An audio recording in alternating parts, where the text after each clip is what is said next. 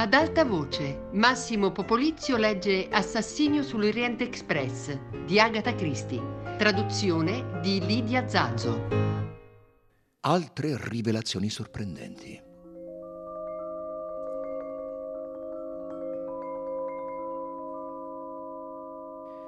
Niente mi stupirebbe più ormai, disse Messie Buck. Niente. Eh? Anche se scoprissimo che tutti su questo treno appartengono alla famiglia Armstrong, non mi stupirei. È un'osservazione molto profonda, disse Poirot. Le piacerebbe sentire che cosa è da dire a questo proposito il suo favorito, l'italiano. Ma sta per indovinare di nuovo. Esattamente. Ah, è davvero un caso straordinario, disse Costantin. No, è molto naturale. Messie Buc alzò le braccia al cielo in un comico gesto di disperazione. Se lo chiama naturale, mon ami, gli mancarono le parole. Poirot aveva nel frattempo chiesto al cameriere del ristorante di chiamare Antonio Foscarelli. L'omone italiano aveva un'espressione guardinga quando entrò lanciava sguardi apprensivi a destra e a sinistra, come un animale braccato.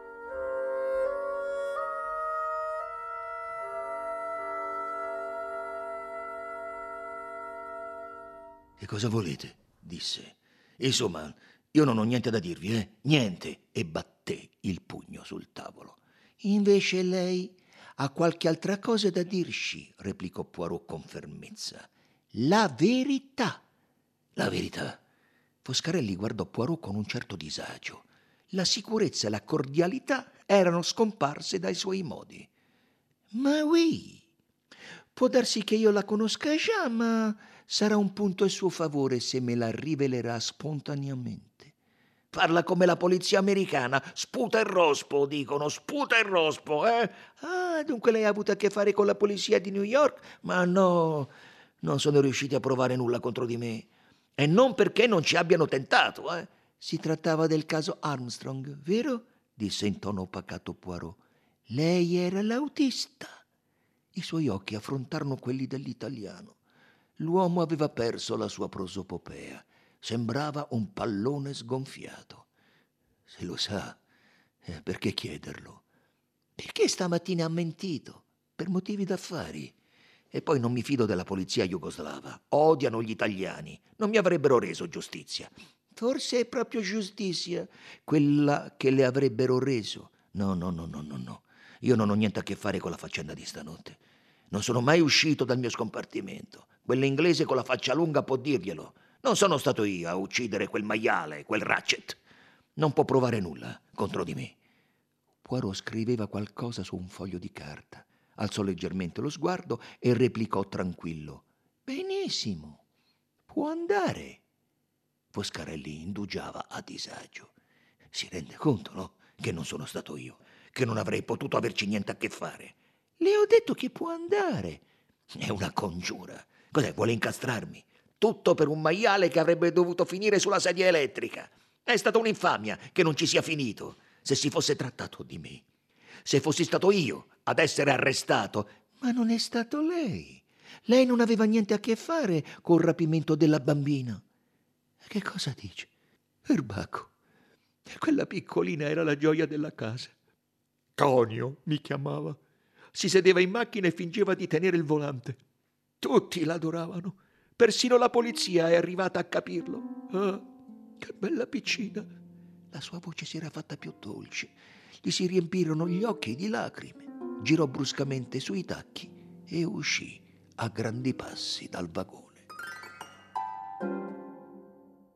Pietro! chiamò Poirot e il cameriere del vagone ristorante arrivò di corsa. Il numero 10, la signora svedese. Bien, monsieur.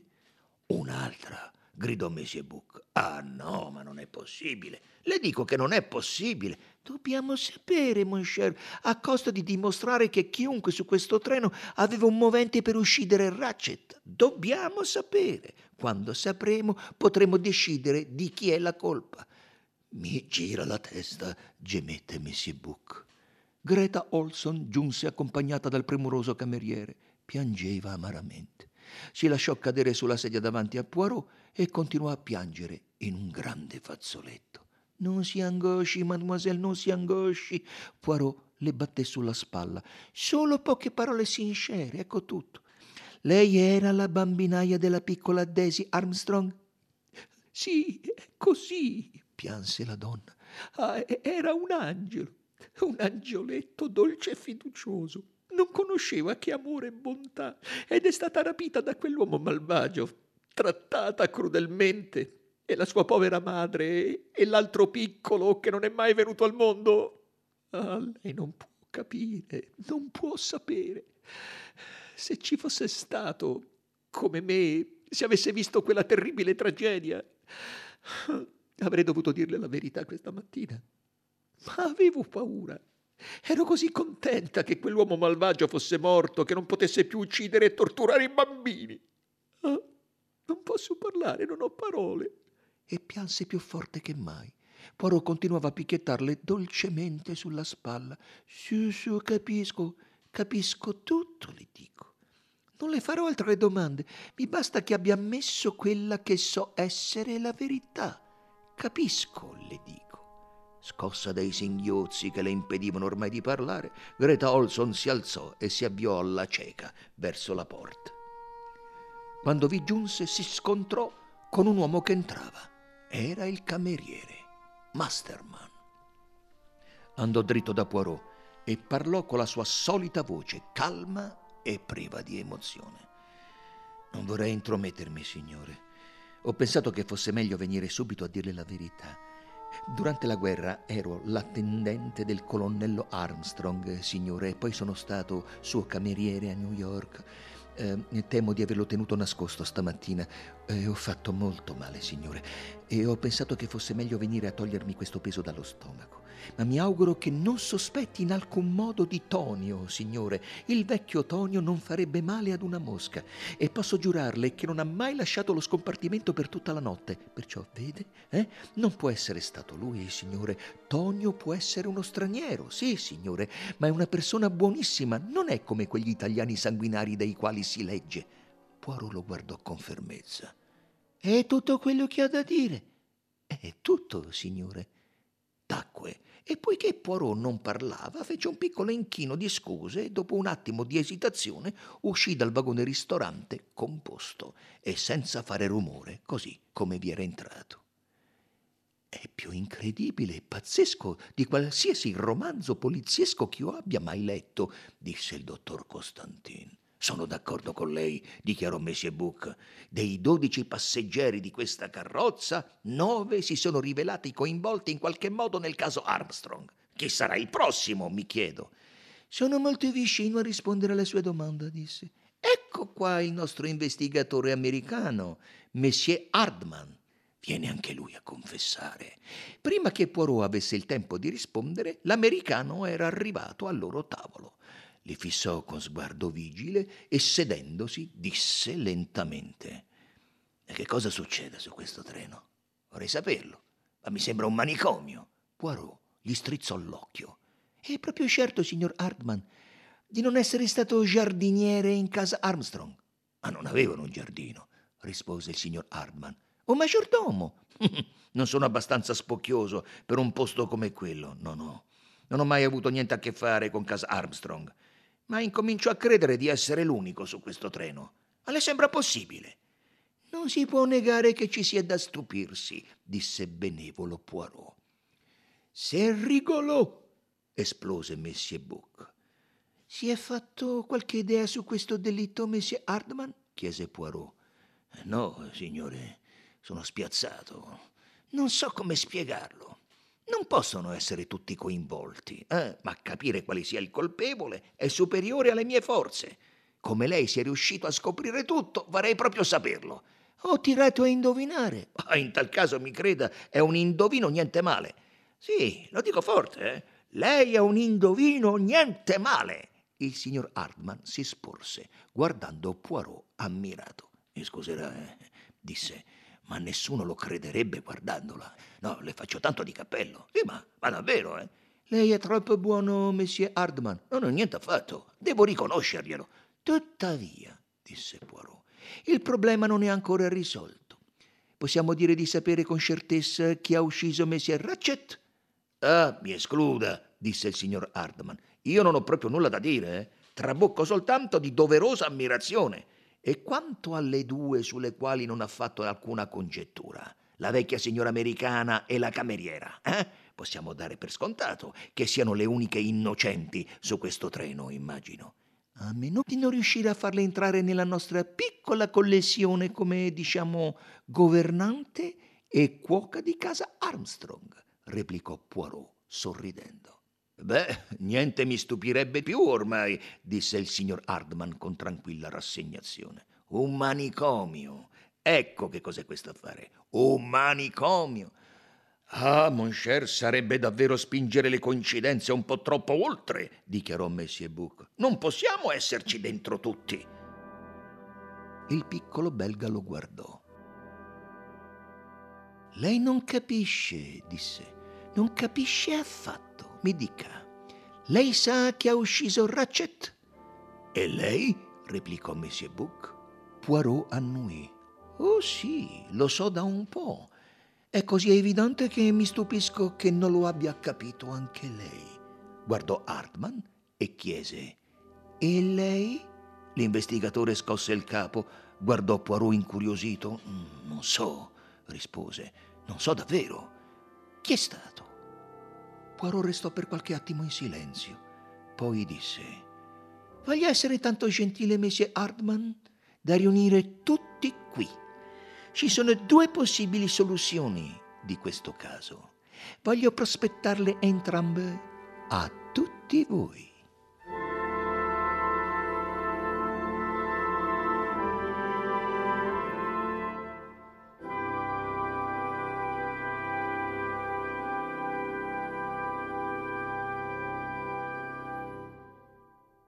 Poirot prospetta due soluzioni. I passeggeri si affollarono nel vagone ristorante e presero posto intorno ai tavoli. Avevano tutti più o meno la stessa espressione di attesa, mescolata ad apprensione. La svedese piangeva ancora e la signora Hubbard la consolava. Si deve fare forza, mia cara, andrà tutto benissimo. Non deve perdere l'autocontrollo. Se qualcuno di noi è un assassino, sappiamo benissimo che non è lei. Oh, santo cielo, bisognerebbe essere dei pazzi a pensare una cosa simile. Sieda qui e io le resterò accanto. Eh? Non si preoccupi di nulla. La sua voce si spense mentre Poirot si alzava. Il controllore del vagone letto stava sulla soglia. Permetta che resti in piedi, monsieur? Ma certamente, Michel. Poirot si schiarì la voce. Monsieur, madame, parlerò in inglese, poiché ritengo che tutti voi conosciate un po' questa lingua. Eh, siamo qui per indagare sulla morte di Samuel Edward Ratchet, alias Cassetti. Eh, ci sono due possibili soluzioni di questo delitto.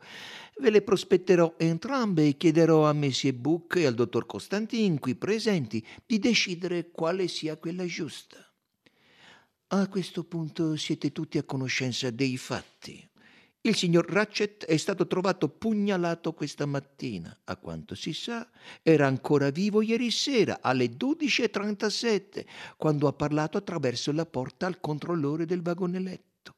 Nel taschino del suo pigiama è stato trovato un orologio ammaccato fermo all'una e un quarto.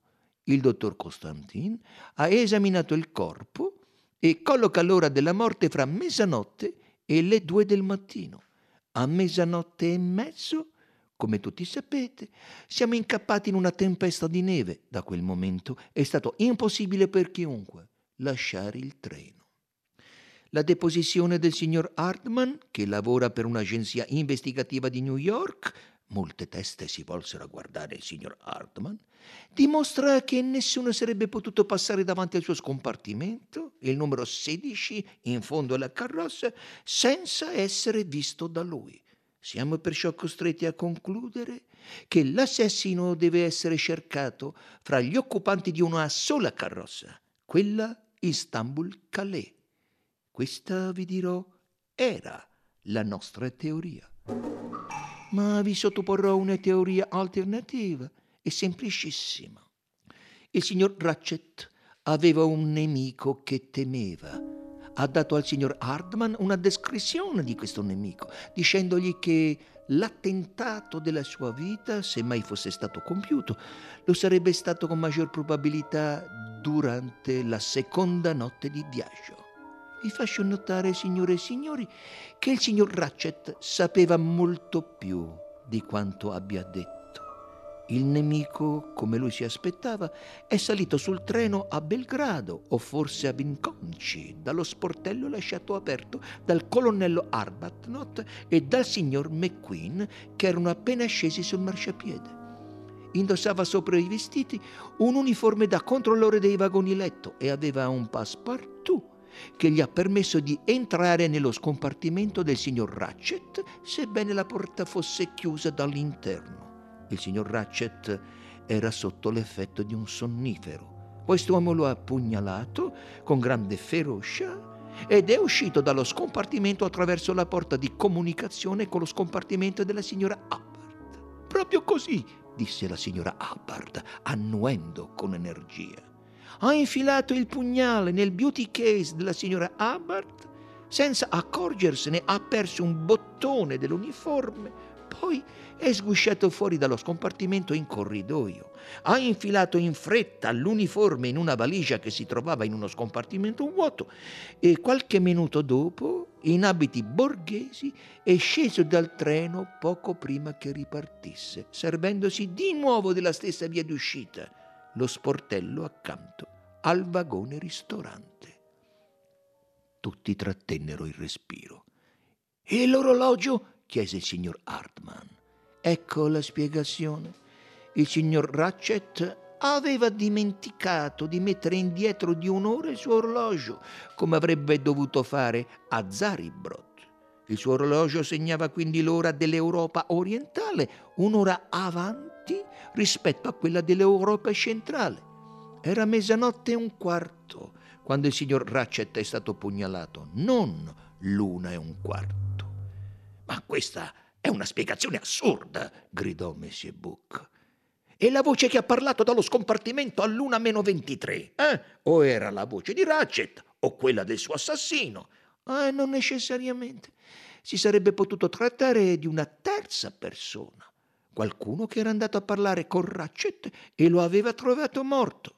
Ha suonato il campanello per chiamare il controllore e poi, per così dire, ha capito di aver messo un piede in fallo ha avuto paura di essere accusato del delitto e ha parlato fingendo di essere Ratchet. Ah, se possibile, ammise a malincuore Monsieur Book. Poirot guardò la signora Hubbard. Sì, madame, uh, voleva dire... Uh, ah, beh, non so davvero che cosa volessi dire. Uh, crede che abbia dimenticato anch'io di mettere indietro l'orologio? Oh no, madame, credo che lei abbia sentito l'uomo attraversare il suo scompartimento, ma era ancora mezza addormentata. Poi ha sognato che c'era un uomo accanto al suo letto e si è svegliata di soprassalto chiamando il controllore. Beh, immagino che sia possibile, ammise la signora Hubbard. La principessa Dragomirov puntò gli occhi in viso a Poirot. Come spiega? La deposizione della mia cameriera, messie. Oh, è molto semplice, madame. La sua cameriera ha riconosciuto il fazzoletto che io le ho mostrato e ha cercato un po' goffamente di proteggerla. Aveva incontrato quell'uomo, eh? ma prima, mentre il treno era fermo alla stazione di Vinconci. Ha finto di averlo visto un'ora dopo, con l'intenzione di procurarle un alibi a prova di bomba. La principessa chinò il capo. Ha pensato a tutto, messie. La ammiro. Cadde il silenzio. Poi tutti trasalirono quando il dottor Costantin batté con impeto il pugno sul tavolo. No, ma no, disse. No, no, è ancora no, è una spiegazione che fa acqua da tutte le parti. Non regge in una dozzina di punti secondari. No, il delitto non è stato commesso in questo modo e Messie Poirot deve saperlo benissimo. Poirot gli lanciò uno sguardo indecifrabile. Capisco, disse, di doverle prospettare la mia seconda soluzione, ma non abbia troppa fretta di rifiutare questa. In seguito potrebbe accettarla. Si voltò a guardare gli altri. C'è un'altra possibile soluzione del delitto. Ecco come ci sono arrivato. Dopo aver ascoltato tutte le deposizioni, mi sono seduto in poltrona, ho chiuso gli occhi e ho cominciato a pensare. Alcuni dettagli mi sono sembrati degni di attenzione. Li ho elencati ai miei due colleghi e alcuni io li ho già chiariti, come la macchia di unto sul passaporto e così via. Esaminerò adesso quelli che restano. Il primo il più importante è un'osservazione fatta da Messie Book nel vagone ristorante il primo giorno dopo la partenza da Istanbul e precisamente che il gruppo di passeggeri lì riuniti era interessante perché molto vario, composto com'era da persone di ogni ceto e nazionalità. Fui d'accordo con lui ma quando questo particolare mi è tornato in mente, ho cercato di immaginare in quale altra circostanza si sarebbe potuta trovare riunita una compagnia del genere. E la risposta che mi sono dato è stata solo in America.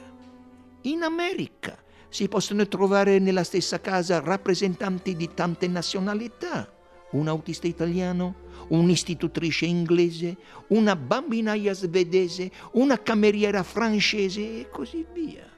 Questo mi ha offerto lo spunto per fare delle congetture, cioè per immaginare ogni persona inserita in una certa parte del dramma Armstrong, un po' come se mettesse in scena uno spettacolo teatrale. Ebbene, questo mi ha dato risultati estremamente interessanti. Ho anche esaminato le deposizioni di ognuno con qualche risultato curioso. Prendiamo anzitutto la deposizione del signor McQueen.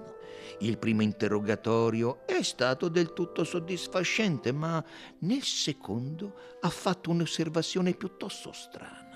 Gli avevo detto di aver trovato un biglietto in cui si accennava al caso Armstrong e lui ha replicato ma non è stato poi si è interrotto e ha continuato. Voglio dire, non è stato un po' trascurato da parte del vecchio? Mi sono reso conto che non era quello che aveva incominciato a dire. Forse quello che intendeva dire era ma non è stato brusciato?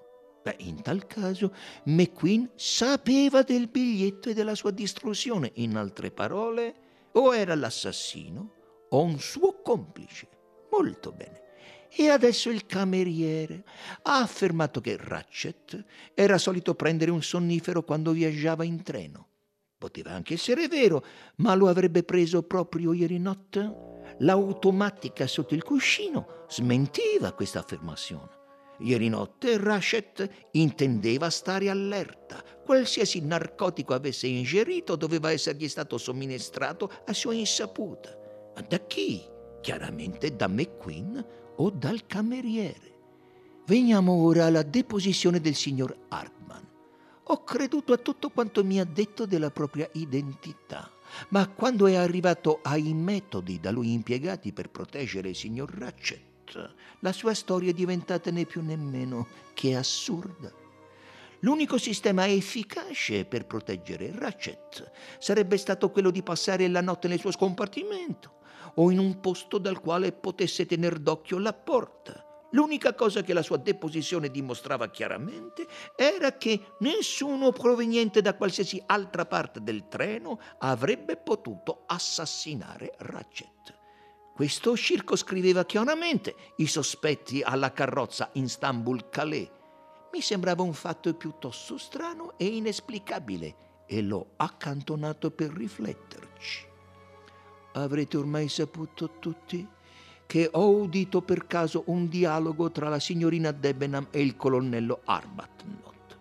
Trovai interessante il fatto che il colonnello Arbuthnot la chiamasse Mary e fosse palesemente in rapporti di amicizia con lei, ma il colonnello avrebbe dovuto averla conosciuta solo pochi giorni prima. E io conosco gli inglesi come lui, anche se si fosse innamorato a prima vista della signorina, avrebbe proceduto lentamente con riservatezza, senza precipitare le cose. Ne conclusi che il colonnello Arbuthnot e la signorina Debenham si conoscessero in realtà molto bene e per qualche motivo fingessero di essere estranei. Un altro dettaglio che mi ha colpito era la familiarità della signorina Debenham con il termine americano per le telefonate interurbane, long distance call. Eppure la signorina Debenham mi aveva detto di non essere mai stata negli Stati Uniti.